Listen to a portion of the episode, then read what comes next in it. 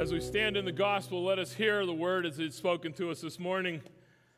Again, Jesus began to teach beside the sea, and a very large crowd gathered about him, so that he got into a boat and sat in it on the sea, and the whole crowd was beside the sea on the land.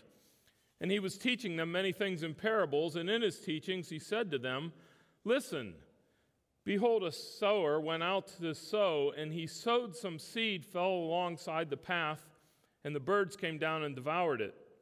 Other seed fell on rocky ground where it did not have much soil, and immediately it sprang up, since there had only no depth of soil. And when the sun rose, it was scorched, and since it had no root, it withered away. Other seed fell among the thorns, and the thorns grew up and choked it, and it yielded no grain. And other seeds fell into good soil and produced grain, growing up and increasing and yielding thirtyfold and sixtyfold and a hundredfold. And Jesus said, He who has ears to hear, let him hear. And this is the word of the Lord. Thanks be to God. Please be seated, and if you would, grab your Bibles, turn to Mark chapter 4. Mark chapter 4, as Mark continues narrating the story here, beginning in verse 10 and moving on forward. And when Jesus was alone, those around him with the twelve asked him about the parables. And he said to them, To you has been given the secret of the kingdom of God, but for those outside, everything is in parables, so that they may indeed see but not perceive, and may indeed hear but not understand, lest they should turn and be forgiven. And Jesus said to them, Do you not understand this parable? How then will you understand all the parables? The sower sows the word. And these are the ones along the path where the word is sown. When they hear, Satan immediately comes and takes away the word that is sown in them. And these are the ones sown on rocky ground, the ones who, when they hear the word, immediately receive it with joy. And when they have no fruit, no root in themselves, but endure for a while, then, while tribulation or persecution arises on account of the word, immediately they fall away and others are the ones sown among the thorns. They are those who hear the word, but the cares of the world and the deceitfulness of riches and the desire for other things enter in and choke the word, and it proves unfruitful. But those that are sown on the good soil are the ones who hear the word and accept it and bear fruit thirtyfold, sixtyfold, and a hundredfold. Please join me in prayer. Lord God, we so desire to be faithful representatives of your people, of your work in this world. Help us to hear, to understand, and then to be faithful to all that you command us, we ask. Through Jesus Christ our Lord, we pray. Amen. One of the more uh, dramatic aspects of the scriptures uh, to- is told in the book of Exodus when the events of Israel's leaving captivity in Egypt are described. Egyptians, as you know, had held the Israelites captive and forced slavery for almost 400 years. And during that time period, Israel had lost much of its identity. And yet, you have when God heard of the trouble and the trauma that the Israelites were under, God raised up a Savior, Moses, who now then led the people in a massive conflict, serious conflict between Moses and Pharaoh, and that culminated in the plagues, the 10 different plagues that hit is the Egyptians very powerfully, the last of which was the plague of the death, of the plague of the death of the firstborn. And the Israelites were spared of that only through the very dramatic events of Passover, uh, the blood being shed of the sacrificial lamb, and then it painted along the doorposts. It's a very dra- dramatic scene then as the Egyptians tell the Israelites, Get out of here, just go. And the Israelites pack up all of their things, take things from the Egyptians or given things from the Egyptians to go ahead and get on their way. And here, this ba- massive band of ex slaves start traveling through the wilderness. And they get to a spot where they get to the Red Sea, and they're pinned against the Red Sea when suddenly Pharaoh, who has changed his mind, shows up with a massive army. And the army, the most skilled and the most effective army in the world at that time has pinned into a cove these hundred thousands or so slaves as they are trapped against the Red Sea. And right before the slaughter begins, right before you hear or we would read of this dramatic slaughter of these ex slaves, suddenly out of heaven comes down this massive pillar of cloud and fire the Shekinah glory of God Himself. And the Shekinah glory of God separates the Israelites from the Egyptians and keeps and prevents the Egyptians from coming and slaughtering the Israelites until, of course, that land bridge is opened, the Red Sea is parted, and the Israelites are able to pass through safely on the other side. And before that time period, consistently, there is this massive cloud the Shekinah glory of God that is protecting the Israelites. It's separating the Egyptians and the Israelites. And it's a really powerful picture when you read it. And sometimes you can miss one little hint that I think is worth pointing out here. When that cloud settles down there, not only does it separate the Israelites from the Egyptians, not only does it protect the Israelites from the Egyptians, but it also shines great light. The glory of God is beaming forth on the Israelite side of this pillar. The pillar is powerful and it walks with them throughout their whole journey through uh, the wilderness. And at this point, it is shining forth the glory of God in all of its brightness upon the Israelites, so that day and night the Israelites are walking in the light. But on the other side, it is pitch blackness. A darkness comes upon the Egyptians that separates apart, not just to keep the Israelites safe, but also to have the light shine upon the Israelites and a great darkness fall upon the Egyptians. The Shekinah glory of God not only protected the Israelites, it certainly did that, but it also distinguished between the Israelites and the Egyptians. And what was the separation there?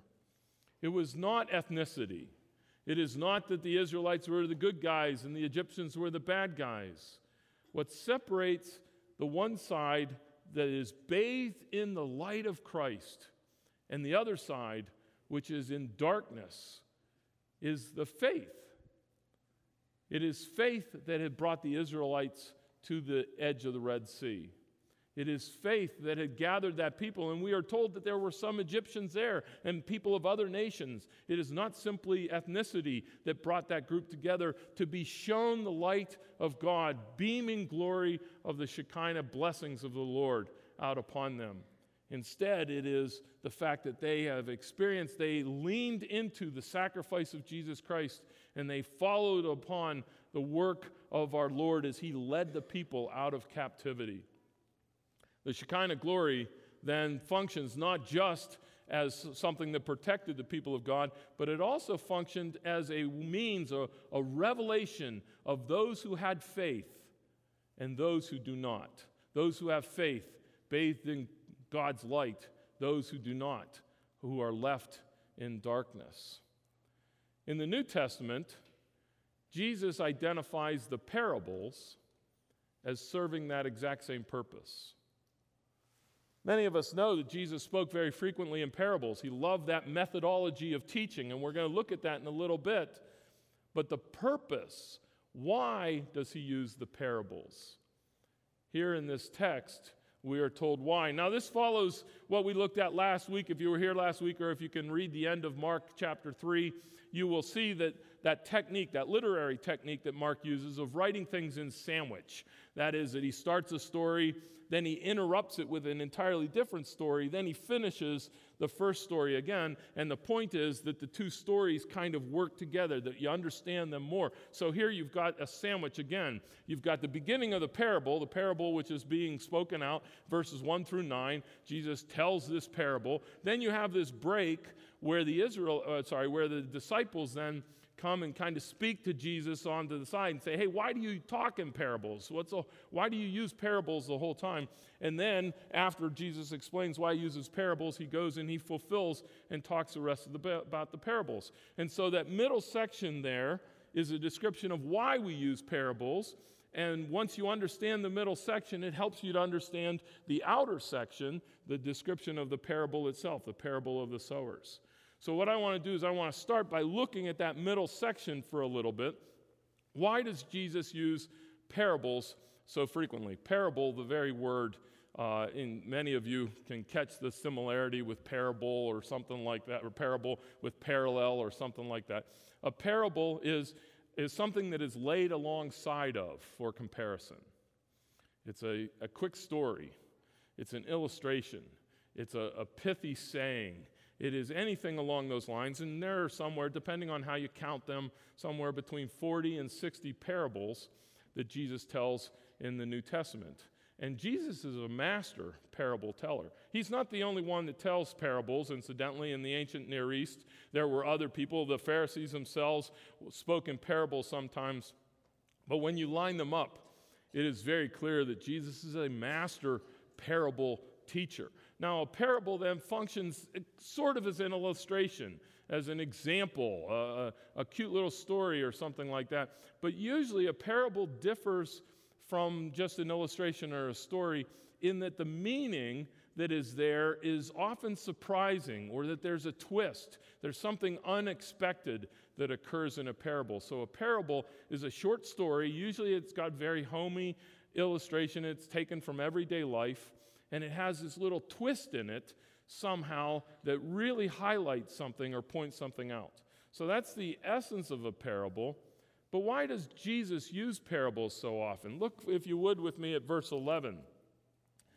Jesus gathers those around him, and the, the 12 ask him about parables. In verse 11, Jesus said to them, To you has been given the secret of the kingdom of God, but for those outside, everything is in parable. To, the, to you, who's the you that he's speaking of originally? It's his disciples, it's those who have come to him Remember at the end of chapter 3, it is those people who have come and sat at his feet, his mother, his brothers, is the way that Jesus references them. These are my mother, my brothers, my sisters, the ones who have come into me, the ones who have expressed faith in me. They are the ones. Now, what happens to them?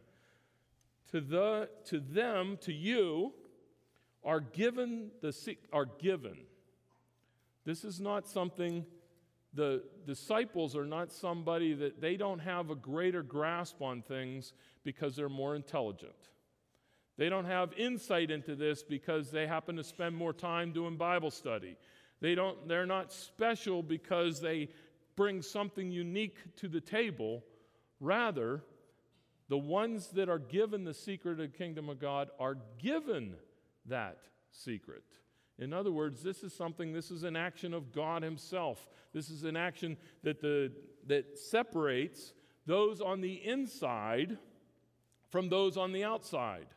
Just like the Shekinah glory separated the Israelites from the Egyptians, so here we have the parables working kind of like a metal detector that run over somebody. Uh, the parables are given to you so that you might know the secrets of the kingdom of God. Now, the secret here is not something that you, it's a mystery. It's not something that you can figure out on your own.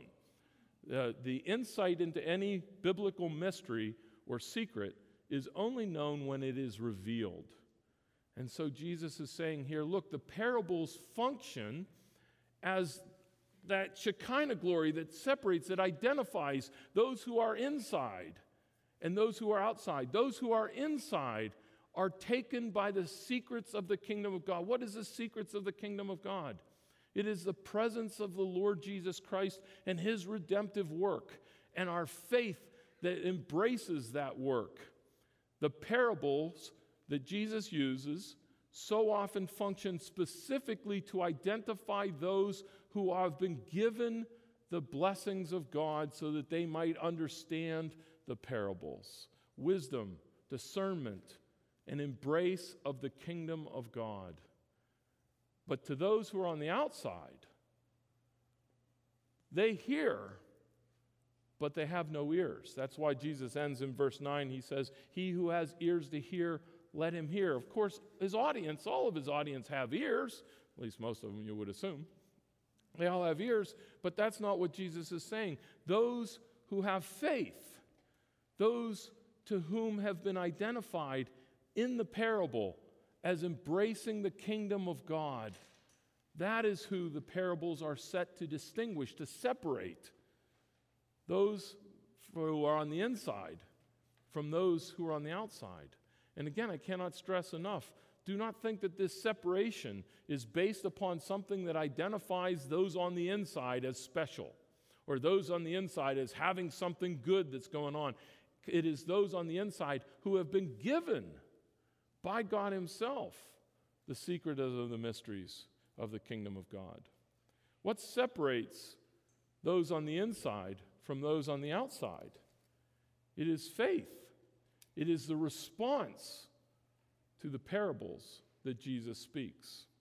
So, the parables here in Jesus' mind, when they say, Why are you using parables so often? He says, Because it's a visible way of distinguishing between those who are on the inside and those who are on the outside. And if you've been reading the Gospel of Mark with us as we've been going, you know that that's a major issue right now. There's a massive crowd that is following Jesus, and yet many of them are not part of the inside no matter how much they crowd around Jesus and how much they're attracted to his celebrity, Jesus says that's not what identifies someone as being on the inside. To those who are on the inside, it is given the mysteries of the kingdom of God. To them who are on the inside is given the blessings of faith and dependence upon Jesus Christ. We can see this played out then in the parable itself. The parable setting is pretty straightforward. If you have your Bibles, you can see in verse 1, uh, Jesus began to teach beside the sea. This is that consistent setting that Jesus has been experiencing here frequently throughout the book of Mark. He often finds himself at the sea, the Sea of Galilee, and there was a very large crowd gathered about him. Once again, you can see the crowd here functions both as a great opportunity, there, there's lots of people here, so Jesus can communicate the Word of God. He can speak about the kingdom coming. Uh, and he can speak about his authority and his blessedness. So he's got a great opportunity with the crowd, but the crowd also is an obstacle. Uh, you, you do get the impression, and in Luke chapter 5, it's, it's explicit. The crowd is driving Jesus into the water. There are so many people that they literally push him into the water. And so, what he does is he gets on a boat, pushes out a little off from sea, and speaks from there. There's a couple of spots, uh, scholars who travel over to uh, the Galilee have been able to find a couple of places that are kind of like a natural amphitheater. Uh, the picture being that somebody who could speak in a very good voice could be at one spot and literally communicate his voice to thousands of people. Uh, just the shape of the hills and the coves and stuff like that. Uh, so they've got a pretty good idea of exactly where this would have taken place. Jesus is in the water on the boat as he's teaching, and notice that all of the people, the crowd, are on the land, it says here in verse, two, uh, verse 1, at the end of verse 1. Uh, that word land is the same word as soils. They, so Jesus is sitting in the water teaching the people from a boat, and all of the people are there standing in the soil. And of course, that prompts the parable that Jesus tells.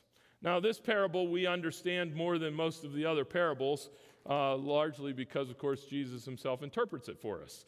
Uh, so it's kind of easy to get the interpretation of this parable right. Jesus doesn't. And you can see the interpretation begins in verse 14. The sower sows what? Don't miss this. The sower sows the word. Jesus uh, is the sower in this case. And what is he sowing? What is he Okay, so sowing, don't think stitching, that's wrong sewing. Sowing is casting uh, out the grain, you know, you're, you're tossing out the grain. So what would happen is that you'd have a big pouch around you and you'd have grain in the pouch, and as you would walk along, you know, we have different ways of distributing grain today, but you would have the field that would be tilled in front of you, and you'd have these big batches of, of grain, and you would be walking along, tossing the grain out, et cetera, et cetera, by your hand. And what is the grain? What's the seed in Jesus' imagery here? It is the Word. It is the Word of God. It is the gospel message. And here we get again an insight into something for all of us that should be helpful. Well, how does Jesus perceive his ministry? How, what does he think of his job? Is his job here to heal people? Is his job to make people feel good? Is his job to teach them? None of these things are quite right. His job is to communicate the good news of the gospel. And you can see this by the sower here is sowing the word. He throws out the word, and the word lands on different soils. There's four different types of soils, which corresponds very easily to us as we read the passage, you picked up upon it. Four different kinds of hearers for people who hear the word of God. And let's identify them. The verse, first one is in verse 15. These are the ones that are along the path. And the path uh, in the, the ancient Near East period, uh, you would come up with a road not laid out by engineers or anything like that, but there would be wandering paths that would wander right through the middle of your fields, and they would be paths because they'd be trampled down, and so the ground would be really hard underneath, etc. And the picture here is that some of the seed falls upon the ground, and because the ground is packed hard, the, it can't sink into the ground, so the birds come and, and eat it, etc. And Jesus says that is the picture of the hard hearted man or the hard hearted woman. This is the picture of somebody who has heard the word and it makes zero impression upon them. Immediately, that word is lost to them.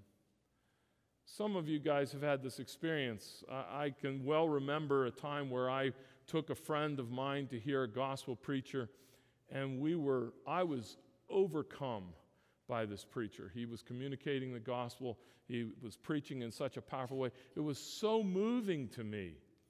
And I was mind boggled that my friend was stone cold to the message. There was just no reception there at all. I, I couldn't understand. I was like, Didn't you hear what this guy was saying? And my friend was just, Yeah, I heard it. And it meant nothing to my friend. There are those who are hard hearted. And, and here I don't mean cruel. Again, we use the word hard hearted to mean cruel a lot of the time. It's just stubborn, a cold, stony heart. And Jesus says, when the word hits that heart, nothing happens. I suspect for many of us, we have run into those people that have a shallow heart. In verse 16, and those are the ones that are sown on the rocky ground, the ones who, when they hear the word, immediately receive it with joy, but they have no root. Um, in the Palestine area, in the Middle East, the, a lot of the ground is only got topsoil about two or three inches deep. Um, it's two or three inches, it's over a big layer of rocky ground across the board.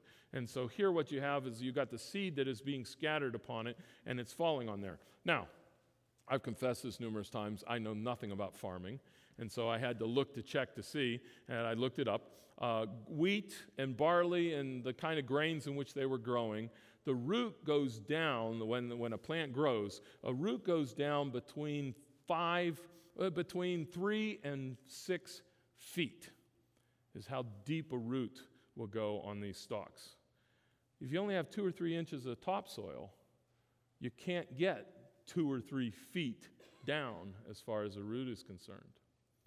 And so the imagery here is somebody who has a shallow heart, somebody that is easily caught up in the emotions of worship or easily caught up in the good things that they think are going to come to them through the, Jesus Christ. And they are excited about all the positive things and all the things that, that the gospel might mean to them. And they get really impassioned by it. And I know that you know people like this.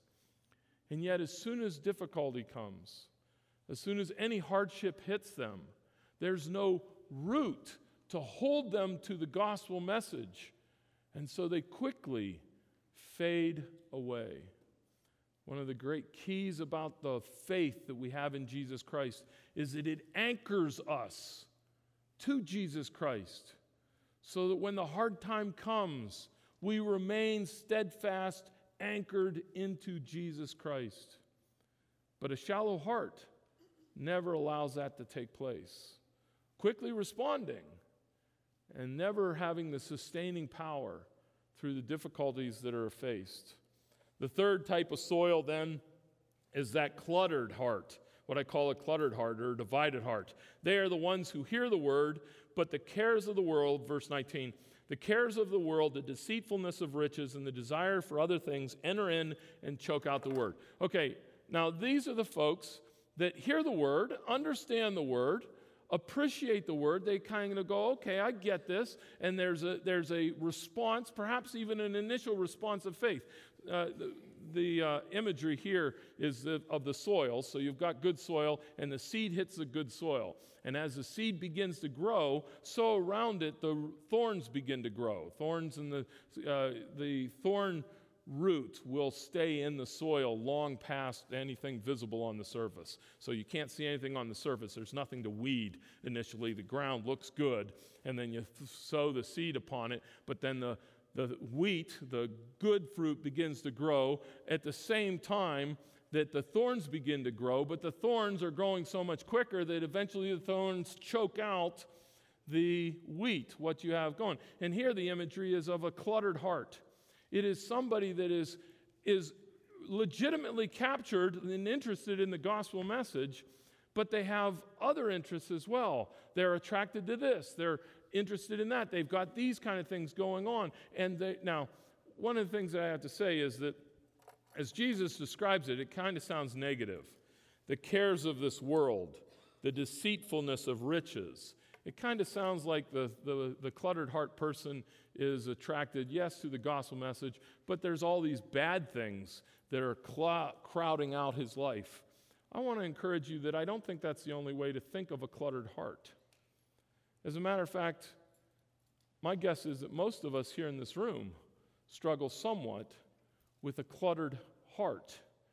Not because we're out there pursuing bad things, and the pursuit of bad things is chasing away our time and energy that we could be pursuing the gospel, but because we're out there pursuing good things. The love of our families, the necessity of our jobs, the effectiveness of being involved in our society, the involvement in good groups and in other programs that take our time, the education of our children, their involvement of our children in sports and athletic events, and all these kind of things take time, and they're all worthy things. But they can all choke out the gospel message. What Jesus is identifying here is that the cluttered heart is not the one that realizes that we all have many loyalties. We are all tied to a bunch of different things, but the gospel message demands an exclusive loyalty to Jesus Christ. Not that we cannot be concerned about other things in this world, we must be. But our concern with the other things in this world happen within the context of an exclusive loyalty to Jesus Christ. And here we have the cluttered heart, the thorns that grow up quickly. And again, so many of us see this. People that we know should be in worship, people that we know should be in Bible study and should be serving in ministry alongside us. But, well, they're doing this now, or they're involved in this, and they're involved in this. All good things, but ultimately things that will choke out the gospel message because the gospel message ultimately is that which distinguishes those who are in the light from those who are in the darkness. Finally, you've got the last soil, the good soil or the open soil, verse 20. But these are the ones sown in the good, good soil, the ones who hear the word and accept it and bear fruit, 30 fold, 60 fold, and 100 fold. And again, as I've pointed out, I'm not a, uh, a farmer. So I had to check in on this, had to make sure that this was the case. Two things to point out. The first is this an expected yield from your crops. If you were a farmer in the ancient Near East, your expected yield would be somewhere between five and 10 times. So every seed that you would plant would produce a, a stalk that would have five to 10 grains of, of, of, uh, of wheat or whatever, barley, whatever you're, you're making. Okay, so five to 10 times is about the expected yield. So if you get five times what you toss out, that's good. If you get 10, that's super. Uh, and here you've got, you know, usually around seven or something like that has been an affected year. Here, what is Jesus saying? 30 fold, 60 fold, 100 fold. Now, in our minds, it doesn't sound like that, but what Jesus is saying, he's saying something that is astronomical. He's exaggerating so much that he's saying it's millions and millions of return upon your investment. The fruitfulness of those who hear the gospel message is such that it cannot be identified with any other source than Christ Himself. How is it possible for one grain to give a return of 30, 60, 100 fold only by the manifold blessings of Jesus Christ? Once again, Jesus' parable is stressing that this is not the blessing of the soil. It's not making sure that you're the right soil one way or another. It is the work of Jesus Christ that does the overwhelming blessing of the 30 fold, 60 fold, 100 fold return. But secondly, and this is a little bit harder to pick up, all of these verbs in the parable, as Jesus describes it, are active verbs. They're all present verbs. In other words, they're not past tense, they're present. The good soil is not those who heard the word, who believed the word, and then who produced fruit. The good soil are those who are presently hearing the word of God, are presently believing the word of God, and are presently producing the fruit that Jesus asked for. Now, why do I point that out? Because I think then that these soils don't just represent the first time you heard the gospel or when you eventually embraced the gospel and that that's when you were the good soil. Before that, you were part of the path or you were part of the rocky soil or something like that. No, I think what Jesus is saying is that every time you hear the word of God, every day that you read the word of God, you are approaching it with either a hard heart a shallow heart, a divided heart, or an open heart. And most of you know that we spend our days, our lives, bouncing between those four points. There are times when I come to church and I have a hard heart. There are times where the word means nothing to me. There are times when the word is there but I've got so many other things that are on my mind and I can't focus, I can't be attentive to it. There are times when the word settles in and it produces a fruit in my life that can only be described by the grace of our Lord Jesus Christ.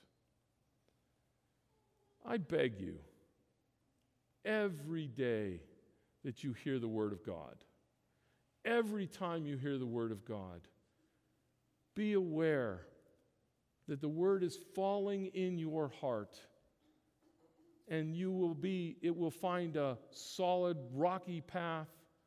It'll find shallow soil. It'll find a cluttered heart or it'll find that open heart where god then can work his amazing work of grace in your life. How do you get that heart we get that heart in the exact way that the parables set up the sandwich principle that Mark has for us. We come to the Lord and we say, Dear God, grant to me the mysteries of the kingdom of God through Jesus Christ, we pray. Dear Father, we ask that you would indeed bring the mysteries of the gospel of Jesus Christ into our lives, the kingdom of our Lord that would settle upon us and reign powerfully in our lives. Lord, we recognize that there are many upon us each and every day that are negligent, that allow the cares of this world or the shallowness of our own hearts or the stoniness of our own hearts to blind us to the power of your word. Open us anew to that message each and every day, we pray. Through Jesus Christ our Lord, we ask. Amen.